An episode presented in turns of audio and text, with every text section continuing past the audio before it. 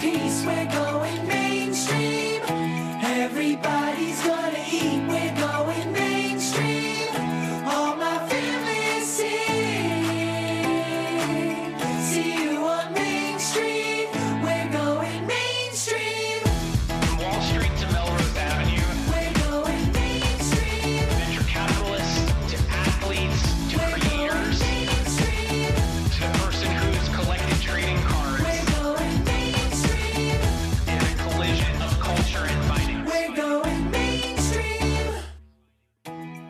Today on the Alt Goes Mainstream podcast, we have a guest who helps us bridge the gap between the past, the present, and the future. Ethan Kurzweil, a partner at Bessemer Venture Partners, who's leading Bessemer's crypto efforts and the Bessemer DAO, comes onto the show to help us make sense of the evolution from Web 2 to Web 2.5 to Web 3. Bessemer is a storied venture fund that got its start back in 1975 after spinning out of Bessemer Trust. Fast forward to today, they're one of the best technology investors on the planet, investing into industry defining companies like Shopify, Twilio, PagerDuty, DocuSign, LinkedIn, Twitch, Yelp, Wix, Sorare, and many more. Ethan brings a fascinating perspective to the world of Web3 and consumerization of private markets investing, given that he spent the early days of his career at an early metaverse company, Linden Lab, the creator of Second Life, and also worked at Dow Jones, where he managed the turnaround of the international editions of the Wall Street Journal. Ethan then went on to join Bessemer, where he's a partner investing into developer platforms, data infrastructure, digital consumer applications, and consumer facing crypto. He's invested in the likes of PagerDuty, Intercom, Twitch, LaunchDarkly, and crypto companies like Sorare, TRM Labs, and Fold. Ethan and I had a fascinating discussion about the evolution of venture capital, Bessemer's thesis on Web3, why Bessemer decided to start a DAO and how it's innovating on portfolio services by building out a community, and how Web3 gives people the primitives to fulfill on the premise of decentralization and ownership. Thanks, Ethan, for coming on the Alt Goes Mainstream podcast. It was a pleasure to have you. We're going mainstream. Ethan, welcome to the Alt Goes Mainstream podcast. Thanks for having me, Michael. Excited to be here. Oh, excited to have you on. There, there's so much to unpack at the intersection of everything that you've done as a venture firm, the evolution of venture, how you're thinking about private markets, and more recently, you launched the Bessemer DAO. There's a lot to talk about there. But first, I would love to start with your background. You have a fascinating background that includes operating experience at Linden Labs, which built Second Life. You worked at the Wall Street Journal. I would love to hear how that all brought you to the world of VC and how that's informed your work, both as a VC and as you think about the crypto world? Well, first of all, thanks for having me. Those are all awesome topics that are all near and dear to my heart in some way, talking about our DAO, and the evolution of venture and crypto and web. So I'm excited to be here. In terms of my background, I've kind of had two different phases of my career pre venture. I've been a venture for 14 years, all those 14 years at Bessemer Venture Partners, which was a happenstance kind of serendipitous thing as to how I got here that we can talk about if you're interested. But I had this phase where I was involved in starting a company when I was in college. It was the dot com era, and the joke at Stanford was, Hey, how's your startup doing? That was the greeting that everyone gave. And we had a startup too.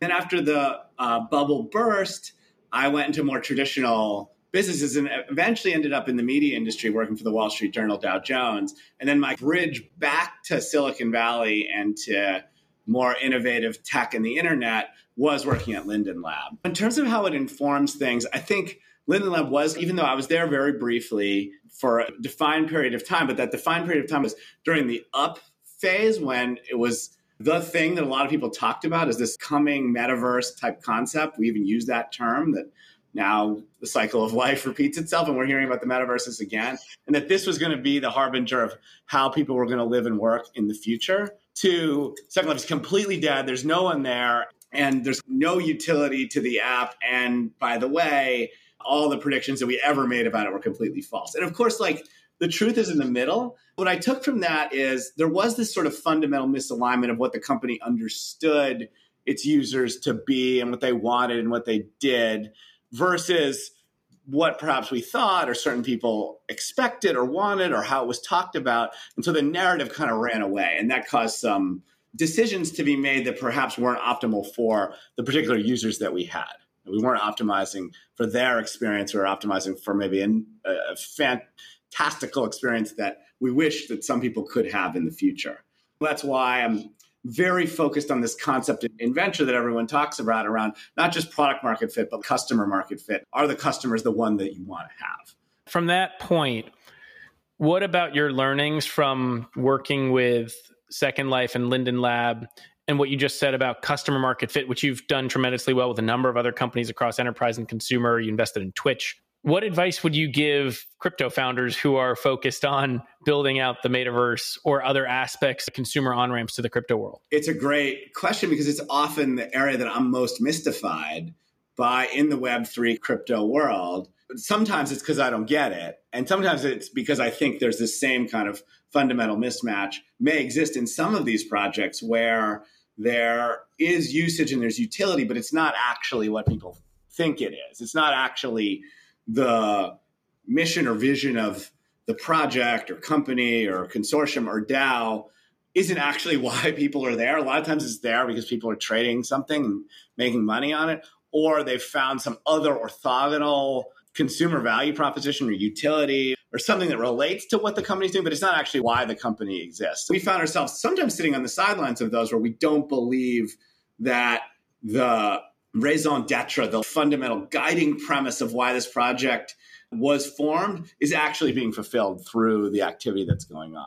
Now, there's a lot of times where it is. We looked at a lot of the early gaming projects that exist in a Web 3, or sometimes it's like a Web 2.5 modality, where there's an NFT component to something. The NFT is really fulfilling a purpose. In Second Life, we did have this concept of people's ownership of their digital assets transcending just the game, but something that they can really take and profit from and use in other contexts.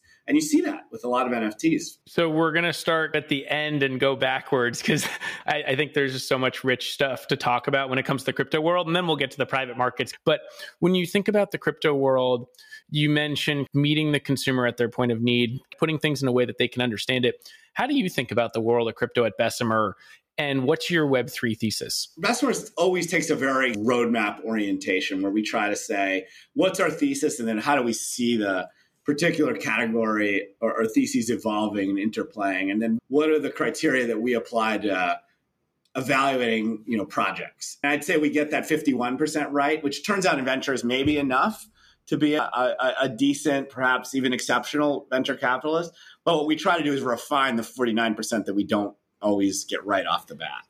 So, going in our theses, we have three categories of areas that we find really interesting. One is the consumer crypto phenomenon. That's often a, a Web3 concept or usually involves some sort of NFTs. We made a number of investments in gaming. That's the area where I think, as I mentioned earlier, we're seeing a lot of the innovation and a really direct alignment of the customers with what the NFT or what the digital project enables. There, we look for this idea of the fungibleness of the tokens, the fact that you can own something, you can develop it, you can build it, and then use it in a number of contexts, which is kind of how the real world works. Like you might buy a piece of art, then display it or loan it or do other things with it. You might build something that has a life beyond just the particular place you built it or initial use case for it. It may be something that you've you used in lots of different contexts. That's one of the things that's really interesting about Web3 is this idea that the ownership is conferred on you and that you can look it up and anyone can look it up and there's this common standard for whether you own something or not. There's a related thesis we have in the consumer. This is again the first category of theses surrounding Web3, which is around collectibles and around status conferred in the digital world. This already exists in social media, but it, in a lot of contexts, had gotten toxic with incentives for likes and follows and things like that, where you have to be as dramatic as possible. Web3 has a possibility of building a new primitive for engagement because you don't necessarily have to profit. And all of this stuff can be measured and counted on a blockchain that doesn't necessarily have to have a profit motive. It's just a record of your past experiences, your engagement with with a product. I'd love to see creator tools reinvented that way and maybe a kind of some kind of a socialization context, which now our human need is fulfilled through social media, but maybe one day social media could be reinvented for this kind of era. One thing Bessemer has done extremely well is invest into companies that arm the rebels, arm the creators, so to speak, like Shopify, which is an investment you all did very early on. And you've done stuff in gaming that extends to the crypto world, companies like Sorare. What have you learned from Web2 investments that you've made that have informed how you've thought about the world of crypto? Yeah, it's a really good question. And we always look at a new roadmap from first principles, but we try not to fully reinvent the wheel. With the Web3 crypto world, there's actually a lot of lessons that you can take from one to the next. For example, in the creator tools area, the sort of arm the rebels modality, there's often a very nuts and bolts trade that exists among the rebels where their incentive structure are facilitated by the platform. Not necessarily to make the platform better, but to make their own lives better. We've seen a lot of businesses, and this happened on Twitch even.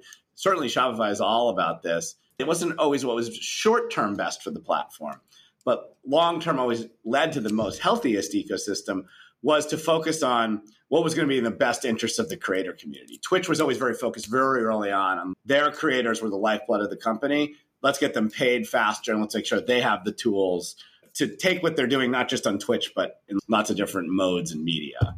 Shopify was all about empowering this, this creator class. Pinterest, to some extent, too, wasn't necessarily about commerce from day one, which is ultimately how the business manifested itself, but was about fulfilling this collector need. That I think is no different in the Web3 context, too. That's a really interesting point that you bring up. What you said about making sure you're meeting the needs of the creator, or case of Pinterest, the user, and thinking about how incentive structures in Web3 may actually be more aligned with the creator and their fans or community. Do you think that this should be the next natural evolution of how to provide the best toolkit, the best services, the best experience for creators and their communities? I think of Web3 as just giving everyone the primitives to be able to fulfill on that premise. The premise being allow the alignment of incentives between the creator and the whole ecosystem, all the participants in the ecosystem, the customers of that creator, the viewers of that creator, to align all of that.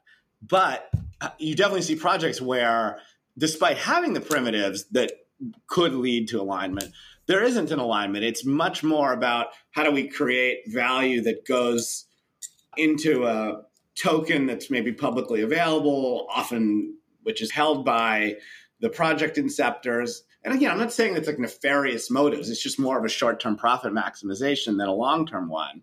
Or has to do with creating certain trading dynamics among the NFTs themselves or tokens or the interplay of those things, or meeting the needs of the exchanges where these things are going to be traded. All those folks have different short term and long term incentives. And I don't think this world will be any different than the Shopify ecosystem, where if the creators win, ultimately the creators, the builders win, um, everyone else will win.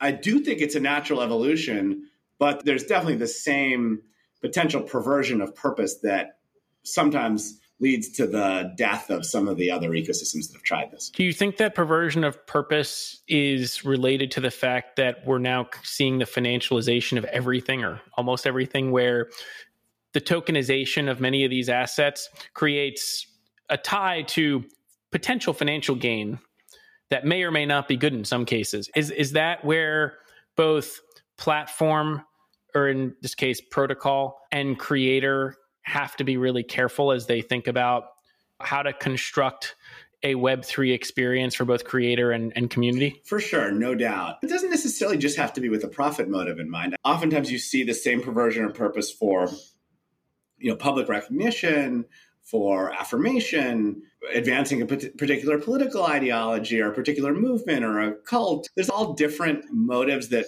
speak to what gives them a fulfillment that oftentimes can be profit based, but it could be about a lot of different things. Here, though, you have a situation where, given all the booms and busts of crypto, there's often a lot of people have been brought into the space via some boom cycle where they've seen this sort of rapid run up in the price of something or the value of something. And they've looked to pattern matches. all humans do, but certainly venture capitalists are very guilty of this. They look to pattern match everything based on some phenomenon. And that phenomenon may have been healthy. It may have been the Ethereum ecosystem that led to all of these you know, great innovations in terms of what you can build on top of smart contracts. And then looking for that in places where maybe it doesn't necessarily exist. Then you're trying to short term profit maximize on lots of different things, which can, given your question, because there is such a quick, potentially liquid tie to making a lot of money really quickly, can pervert that purpose. Does that change how you think about both the types of Web3 companies you think should be built and the way in which they should be built. And also, you have a number of Web2 companies. And you've also mentioned the term Web 2.5, which may be the, the bridge in between. And I want to get into that more. But Web 2 companies may be trying to figure out their way and how to live in the Web 3 world. Does this tie between the token and whatever the product is, and the financialization of that product? Does that change how you think about how both Web 2 and Web 3 companies or protocols build their respective businesses or communities? For sure. And I actually think like Web3 doesn't necessarily need to involve a financially driven token. We're going to talk about Bessemer DAO in a minute. Bessemer DAO eventually will bestow on anyone an NFT or multiple different types of NFT depending on their role. Our explicit hope isn't that that's traded, that NFT has value, and I'm going to set it up so that it can't be at least initially off the bat, having a distributed ledger where consensus is built via a decentralized way by a whole ecosystem of people that verify things doesn't necessarily have to go with a currency. Cryptocurrency is one of the meta themes that comes out of that that's very cool and that can allow for the hook or the potential lever that we maybe didn't have before where we can value someone's contributions or we can value someone's asset very quickly in a marketplace like fashion, but that's not the only thing that blockchain tech enables. Some of the Web 2 companies that are looking to Web two and a 2.5 themselves, I think, are cognizant of that.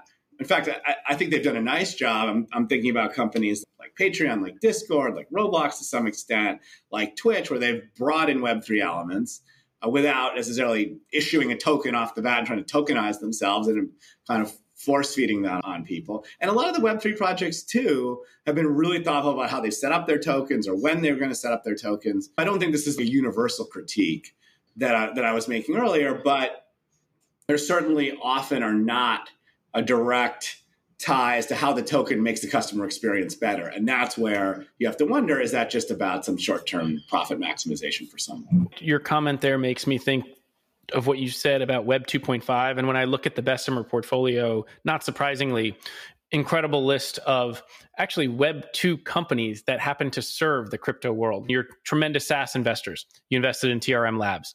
You're tremendous gaming investors. You invested in Sorare. You are great fintech investors. You invested in NYDIG and Fold. You found a way to exist in current world venture capital, but also figure out ways to build the infrastructure that's enabling Web 3 to exist and grow.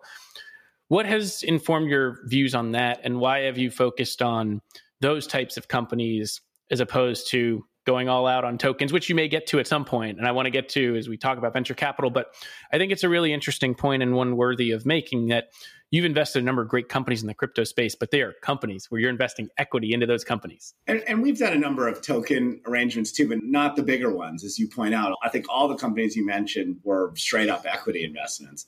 But it's both the blessing and the curse of the roadmap driven approach that we have here. And we're comfortable with it, but there's some trade offs. I think your question alludes to those trade offs. When we go into a space, we'll go slowly and then ramp up into it. But we're not really ramping until we have a very defined thesis. We fully understand what's going on, and we have some proof points of that, of, of a full cycle of investment, not necessarily exiting investment, but realizing the thesis, like we see the companies succeeding on the theme that we're investing on. We were more hesitant to invest in some of the pure token projects early on. We would have done well to do that. And, and some folks had that thesis earlier than we did. But we like to be able to flip the switch and go all in when we feel like we really know what we're doing and we really understand the enabling characteristics, which is, I think, where we got to eventually. So yes, a lot of the early investments we made, they look more like equity. They have characteristics of companies we understood before. Sorare in gaming, TRM Labs, which is a blockchain analytics for rooting out financial crime. We really understood how to sell SaaS solutions to people.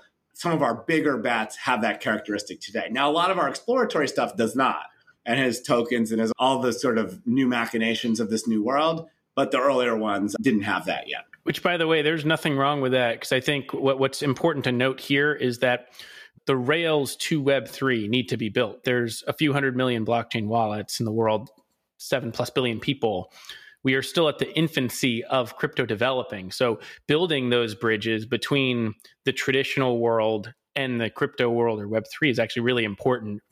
What in your mind is going to be that thing that makes the the dam break to use Nigel Morris from QED recently talked about this on a podcast he did with some crypto founders in their portfolio. And I think it's a really good analogy because when I hear you say that we've gone all in, we've done our work, done the research, we took our time, invested in companies that are on ramping people to this world, you've now gone all in. So you must think to some extent the dam has broke or at least there's a lot of holes. The dam is breaking. It actually speaks to our third area. So I only spoke about one when you asked me initially about our theses, the consumer one. We also are interested in DeFi and we're interested in the infrastructure tech that's going to enable this transition. That's the best way I can say it. We'll come up with a pithier title before we put a bunch of content around it, but let's just talk about crypto infrastructure.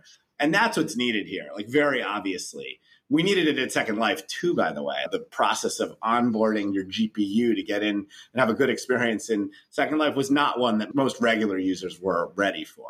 I think that's true of crypto, certain aspects of Web3 projects as well. A lot of the best or most interesting experiences you can have require a grokking of the technology or of the way wallets interface or of exchanges or some cases all of the above that the casual user doesn't have time for, doesn't really want to understand, nor should they have to.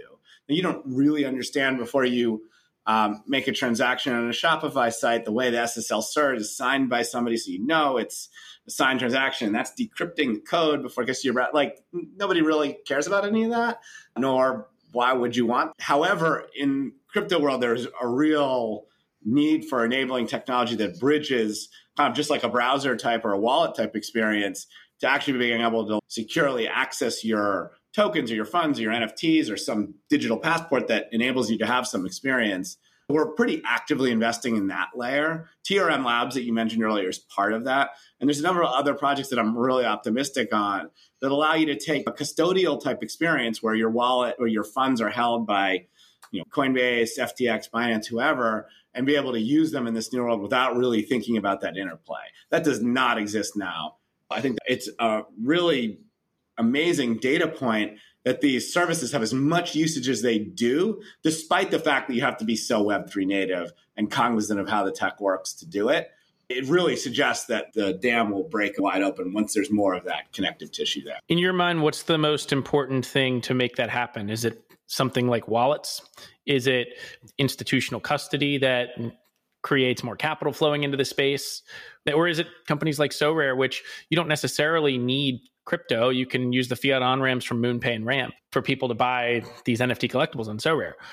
What in your mind is going to be the the thing that pushes it over the edge and gets hundreds of millions of consumers to enter the crypto world? Yeah, some like Sorare and Dapper Labs as well. They're the, the makers of NBA Top Shot and Crypto Kitties, creating an ecosystem where it's contained and you don't necessarily have to think about where your funds or your assets are custodied. I think there's a more meta layer there more like the VeriSign of crypto that speaks to both identity and the way we authenticate and the way we store things. That wouldn't be VeriSign. That would be more like custodian level, where you authenticate with somewhere, it's you, they know it's you. There's a tie to all the various wallets you have, or you don't even necessarily need to know that things are, are signed to a wallet on, on the blockchain somewhere. But there's a tie to all the stuff you have somehow. All those other concepts are abstracted. And then that kind of wallet identifier domain, whatever it is, can be used in any ecosystem in the world. In the exchanges, you go to OpenSea or Maker's Place and you're able to buy something. It works in the Web3 context of you're playing a game. There's just a sort of seamless operability, the way the links work on the internet that everyone's used to. I think the user experience has to evolve too. I don't know that that's a company. I think that's just some standards have to exist. Like we know links are blue and have underlines under them. Like didn't have to be that way. It just is. Everyone knows that now. There has to be a little bit of uh, standard interfaces for some of these things where it's just the visual representations has to be consistent and that'll get people a lot more comfortable. Like when I do this, this other thing is going to happen. When you say identity becomes this really powerful way in which to operate within the world of Web3, do you believe that NFTs are the best use case in that regard? I think NFTs is maybe a best early use case, but not necessarily the only way to do it. I could definitely see a world where it's not necessarily an NFT, it's just digital items or uh, d- digital attributes are signed to various people or to various wallets. Like, you know, I made these actions on this site, owned this thing, defeated this monster in this game, did this other thing. And that's all part of my profile and it's all digitally signed and verified on some particular chain. I don't know that you necessarily need to be an NFT to have those same primitives happen. What's interesting is about attaching different attributes to different people. Right now, the NFT is a cool way to have an ownership of a thing you can see, whereas owning my data sounds so ethereal and abstract.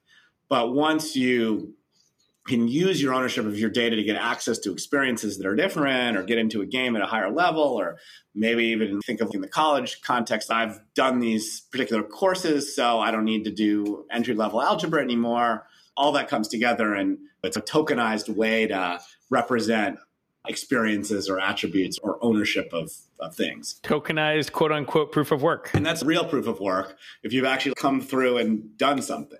That's what's interesting about play to earn. And maybe this is a little bit of a non sequitur. Uh, I think it's has the potential to be transformative. Like we were talking about earlier, I don't know that what's happening now is actually emblematic of what it could be, but incentivizing people to do real tasks, real things that have utility for somebody is pretty cool. There's some really interesting fitness apps now that take advantage of that exact same concept in terms of motivating people to take a certain number of steps and things like that. And that it's all verifiable on a chain somewhere. Yeah, I think there's some really interesting things. Rabbit Hole is an interesting project that's doing that around education as a way to help people learn about the crypto world. I do think of, to your point, time as an alternative asset. I actually wrote about this topic where you think of game playing, Sorare, Axie, and other play to earn games. If you're making money in those ecosystems, that is a decision of where you're spending your time, but you're actually making money. And I think that's probably a good transition into you have thought about private markets more broadly and the consumerization of private markets. NFTs and collectibles are one example of that. Sorare is a great example of that in terms of how people are playing a game, but also making money. And they have NFT collectibles, which could be considered digital sports cards to some extent or digital assets you've thought about this pretty comprehensively beyond crypto. How do you think about the world of private markets and why are they consumerizing in your mind? I think this goes to something that really does transcend crypto, and that's the democratization of information and access to information. You no longer need a select group of very small of some industry like VCs, like angel investors, to bestow authority on these are the interesting companies, these are the interesting technologies. Crowdsourcing that is pretty effective. Part of the reason I know we're going to get into Bessemer DAO in a bit, but part of the reason we wanted to be part of that project was crowdsourced thinking can really yield to better results than a couple of men and women in a room doing it. And so I do think the world tends towards more open information, both because of all the communication channels we have. Really, it's just the internet tends towards the dissemination of information more quickly. And we now have consensus mechanisms. I'm not speaking just about crypto, but consensus mechanisms of boiling up, well, how many people think a certain thing? We can get pieces of information out and see, okay, there's a lot of people that agree with this particular person, so they all follow them on Twitter, or think this technology is really transformative, they're willing to join a DAO to talk about it, or willing to uh, join a Kickstarter campaign to get it pre-funded or something like that. That trend towards democratization of private markets has been marching on for a long time. There's some very specific platforms that help with that. AngelList is pretty interesting in that regard. They allow pretty seamless syndicates to be formed to be able to invest in things that maybe no VC or angel firm is going to find compelling, but really are. There's things like Kickstarter pre-funding campaigns, and now there's DAOs that often have a financial component as well. So I, I think we're headed that way, and crypto is going to be part of that world. It's not the only innovation that's that's there, but it's like the next step in making that even more seamless. Do you think that because crypto is making this more seamless, this also may change how firms like Bessemer, other venture funds think about their own LP base, where there's potentially a different set of LPs thanks to the infrastructure that's being built in private markets, lower minimums into funds, the creation of DAO infrastructure and tooling, like Syndicate. Is that what's going to happen in your mind? Yeah, democratization doesn't necessarily mean every individual person is going to get access to invest in VC firms. Although I, I would love it if that were true, but It's a regulatory I- I- question. there's a regulatory issues there, and then I'm also just not arrogant enough to think that that's the best way necessarily for everyone to to, to be able to put their risk capital to work to further innovation is through VC investing. I think there'll just be a lot of different vehicles that, depending on your level of sophistication or interest, you will have access to from pooling your capital with a few friends to be able to back a friend of yours launching a business, kind of like old school friends and family style rounds, to very institutionalized forms of capital. I think all of those things are being democratized in their own way. I don't know that necessarily the LP base of firms like Bessemer and others changes dramatically right away because of it, because I think we're just one part of the capital stack. But everyone's going through this reinvention at the same time. And hopefully the net result to the end end investor or just consumer of goods and services is that they have more options as to how to participate. You bring us to a really interesting point, which is Bessemer is a storied firm in Silicon Valley, started in 1975, one of the older firms. And fast forward to today, or maybe a few weeks ago, you were the first, I believe, of the traditional venture funds, if not one of the first, to create a DAO. So I'd love to hear your thoughts on the evolution of Bessemer as a firm and how that's tracked to the evolution of venture and why you think it makes sense to do something so radical potentially as create a DAO as a venture fund. Great question. What, what do we think we're doing here? And so, so just some history to talk about the evolution part of your question. As you said, Bessemer about 40 years old. Actually, for the first 20 years of our history, we were a spin out of a family office where we got most of our capital from. And then we opened up to outside capital as the latter half of our 40 year history. And now we're experimenting with launching this DAO, which is not an investment vehicle. It's not, it's not part of the investment vehicle, although there's certainly possibility that members of the DAO would, would have their own investment funds that they'd be able to invest in various projects. And, and we would love it if that happened. We've always been fine with experimentation. I mean, I don't think you can be around as long. It's not just the 40 year history we have because we existed as part of the family office as the private company investing arm of our major LP for 70 years before we even were spun off as a venture firm. They were one of the first organizations to do private company investing. This is the um, Phipps family office that led to Bessemer Trust that got established around 1911, 1912. They experimented with the idea of making private company investments and the types and forms of those investments. Then, spinning off a venture firm, we've evolved in a number of different formats.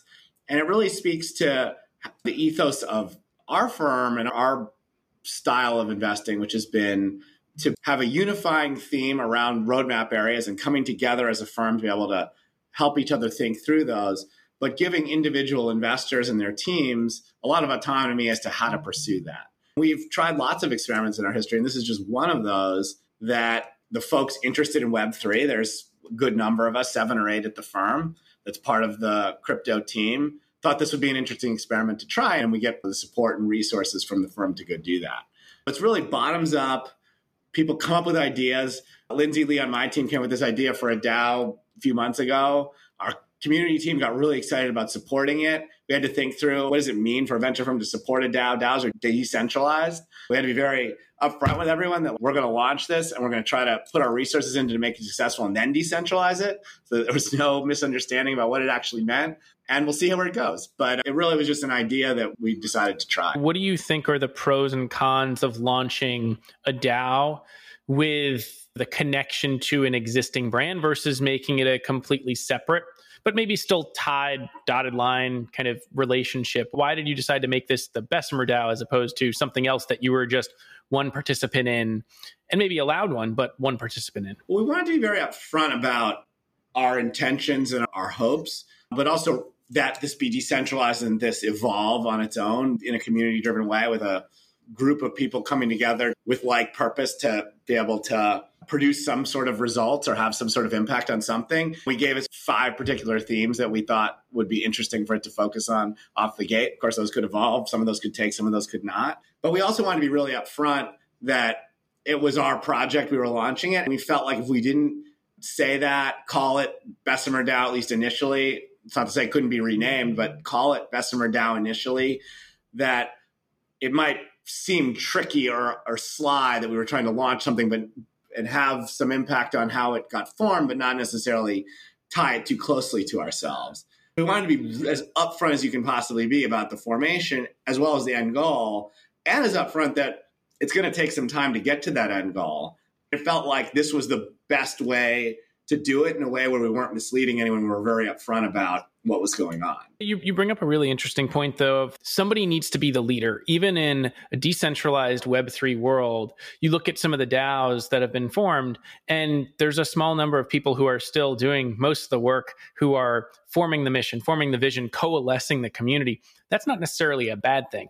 It's just human nature and organizational psychology. Do you think that's the way DAOs are going to evolve as well, where there might be a small number of people who make decisions or or bring people in the community together, but have to convince them to make a certain decision. Kind of like in traditional stock markets, there's proxy voting. So you or I may own Apple stock, but we're not necessarily voting on all the shareholder resolutions. I think you'll see DAOs evolve like governments in that there's some governments that have the directest forms of democracy, although total direct democracy doesn't totally work because, like you say, who's organizing who's figuring out what's important, who's organizing the initiatives, who's actually executing on them. There has to be some incentive structure set up for that and some people that are represented to carry out those missions. I think some DAOs will look like representative democracies. Some will look like the Chinese Communist Party, where there's a few group of insiders that make all the decisions. And that may be okay. I don't mean it in a pejorative way at all. It may just be the way the DAO is, and people that contribute their time and resources to that DAO trust the the DAO leadership there. And there's probably going to be some dictator DAOs too, where it's either associated with a company or a particular project, and there's a leader or, or set of leaders that just run it. I don't know that there'll be any one standard. I hope that there'll be a few standards so that you can say, this is the kind of DAO we are, this is how the uh, voting is going to work. This is how the decisions are going to get made, and this is how the work gets done. There probably needs to be five or six flavors of that, like we have government systems in the world. Although even that trends towards all kinds of different permutations of what a democracy is or what a dictatorship is. I think there's going to be a little bit of chaos here, but we may get a little more standardization over time too. So if you see DAOs being an evolution in where venture goes or investing goes or even organizing communities to help companies build companies or protocols, what do you think the skill set needs to be for a younger or future venture capitalist? I think of it like a continuum, like I mentioned, in terms of the evolution of, of our firm and of private market investing in general, that you need really flexible first principles thinkers. You don't necessarily need someone that's DAO native or crypto native that's on FTX all the time trading tokens or is in every Discord channel on the planet. But you do need somebody that's comfortable with taking information in different types of ways and not necessarily rote applying a past due diligence model that has been working but might not work in the future. SaaS investing has a certain style of the way you evaluate technologies and talking to customers and things like that. That may look very different in the DAO future state or in a crypto native state where you may be comfortable seeking information from all kinds of different new forms. That is what we hire for when we look for future VCs here at Bessemer, as well as I think lots of our peer firms, is someone that can come in and be willing to reinvent how they get information and how they weight information and how they make decisions based on the particular area. This area requires a lot of reinventing, but not reinventing the entire wheel, just reinventing the mechanics of how you evaluate the wheel. Well, you're doing something that seems to be trying to live in both the current world because that's your LPs you have to be responsible to them but also do things that look to the future world and it sounds like what you're doing with the Bessemer DAO is bringing together a community of people some in your portfolio but many outside your portfolio to both help companies in your portfolio but companies protocols the broader web3 community writ large. This seems like a somewhat of a next evolution of portfolio services, which is a cool way to think about it. Rather than have an, a team of people internally, you're doing this with the collective and the community. So, one, how have you thought about that? Because that is such an important part of venture. And two, how do you think community plays such a role in this? I'm glad you asked it because that was actually one of the original bullet points right under Bessemer DAO was reinvention of portfolio services. And not to say we wouldn't do traditional central portfolio services anymore for, for this world. But the kinds of questions and the kinds of needs were, were changing so rapidly and were so different that we felt like if we could contribute our central portfolio services team to getting a DAO going and successful, that there could be some community helping each other that fulfills on a lot of those needs. That's part of the experiment that that we've tried and that we're seeing the results of as we as we embark on it. I do think community becomes very, very important as a core portfolio services offering for all firms. And we've made a big investment there. So I'm definitely talking the Bessemer book that I think that's actually one of the most significant differences you can make as a VC is providing a community for your founders and their teams. Because it's very lonely being a founder or even an executive at a company. You don't necessarily right out of the box have a peer group. And there's a lot of ways that a VC firm where there's a lot of non-competitive companies facing or will be facing or have faced the same kinds of challenges that community can help solve. So will the DAO structure decrease the cycle time on those learnings and that community orientation? Don't know. It seems to be working for lots of projects. Uh, and our hope is that this group of people or people that join in the future can be part of doing that. And it stands to reason that it will be a part of it. It won't be the whole answer, though. So we're also trying to do some more central things as well. Are there certain aspects of the way a DAO is structured and what tokens mean in terms of incentivization that will enable you to do things that you couldn't do otherwise? The, the cynical way of looking at it would be well, you have a great stable of advisors already, a number of amazing founders who you've worked with. They could be part of your Bessemer Advisor Network, and they could help your companies. What about a DAO changes that versus the traditional kind of portfolio services model? Everyone's busy. I, I, think our founders are awesome, and our teams are awesome in helping each other. But but that's not the core responsibility necessarily. That they come in and think, okay, I'm going to you know spend my day counseling others. And again, I think they do a great job of doing it. And so a DAO, and also we've opened it up as much as we can. There's potential incentive mechanism there built in right into the structure of how, and again, we have to build all the various eh, incentivization and not make it too overtly about, oh, I want to get to this different level or this different status, because there is something nice about doing something out of the goodness of your heart too. But you have the potential to be able to build that right into the structure of how the organization forms and develops. So I'm, I'm optimistic that could work. And you've seen it work in a number of different other types of DAO organizations. You have that potential here as well. Is it necessarily better or worse? I don't know. It's different, and I think it has the potential to be a level up there, but we'll see. On on this point more broadly, and not necessarily speaking to Bessemer, but speaking how you think about the evolution of venture, because this ties into DAOs, this ties into Web3, this ties into the evolution of private markets more broadly. What do you see as the evolution of private markets being? Is this a world where VC gets disrupted by things like DAOs? Do we see just a totally different structure for venture capital in the future? It's a it's a good question. It could happen, and I'm not smart enough or secure enough to say it'll never happen either. I think the primitives that the actual ingredients that good VCs provide in terms of being the supporters that help founders build enduring companies are still needed. Could they be provided through a DAO instead? Maybe it's possible. Right now, is that happening? Not exactly. There is this sort of decoupling of the help that founders get from the capital, and DAOs could be part of that, or it could be a way that they all come together and the incentive structures of investment DAOs are set up such that if you do provide more help, you get more return on your investment dollar. But that's all theoretical constructs today. And so I feel secure in knowing that the services that we're offering founders and the training we've given each other here to help support them is what the market needs. Going back to where we started this conversation around customer market fit, I feel good about the product that VCs offer or that, that we offer here, but that doesn't have to be that way forever. There could be a better way to do it. And we'd be totally game to evolve if the market evolves and do it in a different way. My guess is if you look at AngelList, didn't really put seed firms out of business or, or even angel capital didn't necessarily disrupted, it just facilitated it. That Web3 and DAOs and community driven investment projects will be part of the landscape, but are, are not going to make obsolete other parts of the landscape like venture capital.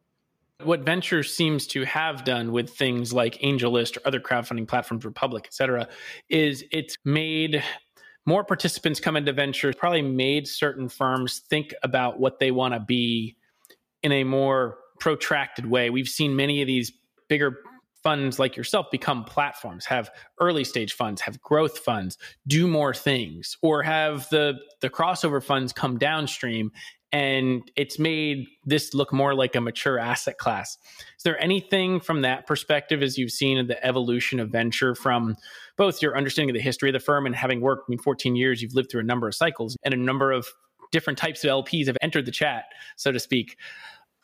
Has that informed how you think about the evolution of of venture more broadly? No question. I think venture went from this small subscale niche asset class that was perhaps too good for its own good. What I mean by that was it was a little bit too small relative to the scale of the opportunity. Uh, another way of saying that is just that the venture capitalists of this is before my time, 20 years ago, were really right in terms of where they spent their time. There was enough coming innovation in terms of the private markets, private companies were going to generate enough return in terms of what products that they built, as well as the sort of like market cap that was generated from all the M and A and public offerings of those companies, that it was a really lucrative industry for a long time. Um, and so, like any supply and demand, like any part of the market, part of the capital stack, supply and demand principles work, and lots of money came in, and lots of money came in in various forms. It came in in angel capital, in terms of wealthy founders and folks that had benefited from that, giving back and wanting to be part of the next cycles. It came in in the forms of you know public market investors, the crossover funds that you mentioned coming downstream to be able to invest before companies got to a public offering, and all different machinations in between those things. I think that has forced anyone that participates to have to defend their position in the ecosystem and really articulate to the market in terms of the crispness of their product offerings why they're there. Competition just makes everyone better. I think Web3 will be the same. Both the new entrants that come in because um, they want to participate in this particular Web3 oriented way via DAOs or via token style investing, as well as anybody that wants to participate in it as well. And frankly, that's part of our motivation behind launching the DAO and being associated with that is to learn about that so that we can adopt what the market wants us to adopt as quickly as we see that it's relevant. I think your question's a really good one. Just because we set up a portfolio services team when we did 10 years ago and it has the things that it has, those might not be the right things in 10 years. We need to know that. I think what you're hitting on is a theme that's threaded throughout this entire podcast is understanding the user and building products or services for those users. You've done that a number of ways in the companies you've invested in, in the way you've built Bessemer and the way you're evolving Bessemer, which I think is really cool to to see and, and think about. And I think that mindset is probably what will succeed in Web three too. The companies or protocols that build for the user and have a real utility, whether or not their token goes up or down in a really volatile way, will succeed. And that's what people should be hopefully investing in too from a consumer perspective as, as, we've talked about private markets and the consumerization of private markets let's hope these individual investors are educated in a way where they can invest in high quality assets. But uh, a ton of fascinating stuff here. You make a good point, though, because I, I was thinking that as we were talking about the democratization of private markets, that there's a risk with that. The reason they don't democratize faster is because people really can get burned. And that's something I'd like to see evolve too. Like our company TRM Labs helps businesses interoperate with crypto assets in a more secure way so they can be secure in it. We need consumer tools too that help people know what they're investing in and what they're doing. And there's some of those things are getting built now. There's really good public analytics products for the blockchain, but we need to democratize access to research and access to high quality thinking, or people are just going to get scammed. And so that's, I think, part of this evolution also that, again, if we can be part of that, we'd be all for it. Do you think the, the projects that democratize access to this type of research and thinking, do you think they need to be Web3 native? Or can those be more like the Web 2 or Web 2.5 businesses that serve the Web 3 world? I think it depends on the topic. Some of them could very much be Web 2.5, Web 2.5 things that apply principles that have worked at investing in the Web 2 world and help take those same approaches to Web3 and give people access to the same kinds of information that they might have had previously kind of like we adapt our roadmaps that we thought about what makes for a good gaming studio in Web 2 and apply that to okay, just because you have NFTs doesn't necessarily mean that those principles don't apply anymore. And so I think there'll be some that look pretty traditional, and there'll be some like how you create liquidity pools with your token and m- make a market off the bat when you've got some digital assets trading on some exchange that those are new-ish although they probably have some analogs in the old world too So you've mentioned digital assets, you've mentioned private markets. I always on this podcast asking everyone what their favorite or most interesting alternative investment is. What is yours? oh favorite alternative investment oh that's a good question beanie babies no um It's not never been mentioned on the podcast, but it could be. It's a collectible. certain kinds of oddball collectible. I like going down deep rabbit holes on the internet. So if there was a way to invest in the output of these mysteries that get set up, like where are the origins of Bitcoin or something like that, or what is a particular token or NFT project going to be used for? I would love to invest in the projects that lead to those things. And there are actually, this isn't probably the right answer to your question, but there are actually all these companies forming that are kind of making a market and trafficking in this information. So if you have this information, you can sell it to the community for gain that might make good investable assets someday. You- You're bringing up a really interesting theme that I want to end on because it's a fascinating topic to talk about, which is the idea of the financialization of everything. Web3 and tokenization to some extent enables that. Is that a good thing? Not necessarily. I think it's it's like how social networks enable anyone and everyone to express an opinion and everyone to sort of vote for in the forms of follows and likes and things whose opinion they think should be seen the most. That's great. That's freedom of speech writ large, but it also leads to this cascading of misinformation and people competing for attention as opposed to salient, deep first principles thinking.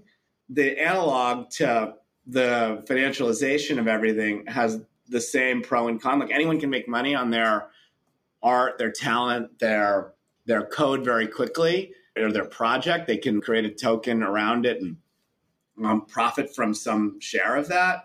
But it probably comes with some warped incentives to create the greatest kind of short term momentum as opposed to the longest term, most useful item or product or technology. And so there's a double edged sword there. And hopefully there's some governing mechanism which hasn't really existed in social media yet and is, I think, problematic for the world right now, just to be frank about it.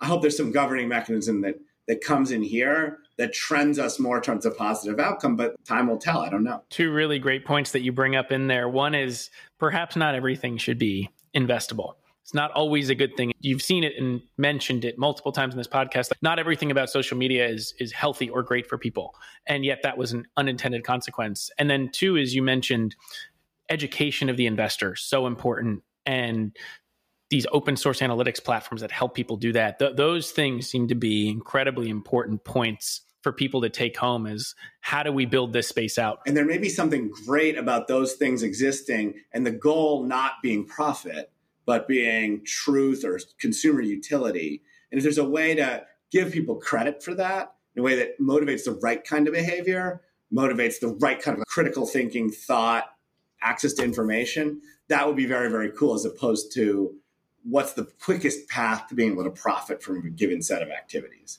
Let's hope. I'm really optimistic about it, but we've seen some cases where perhaps with the best of intentions, the incentive structures don't quite lead to the result we all want. Uh, it's a great way to end this podcast because you've seen multiple phases of the internet. And if there's one thing to think about here, it's how do we create things where there may be unintended consequences and may create incentive structures we don't necessarily know or want, but then how do we deal with it?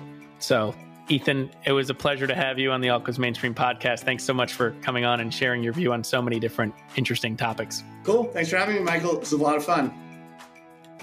Thanks for listening to this episode of Alt Goes Mainstream. I hope you enjoyed it.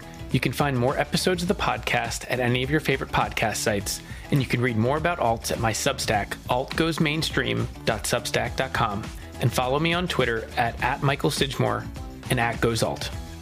Thanks a lot and have a great day. We're going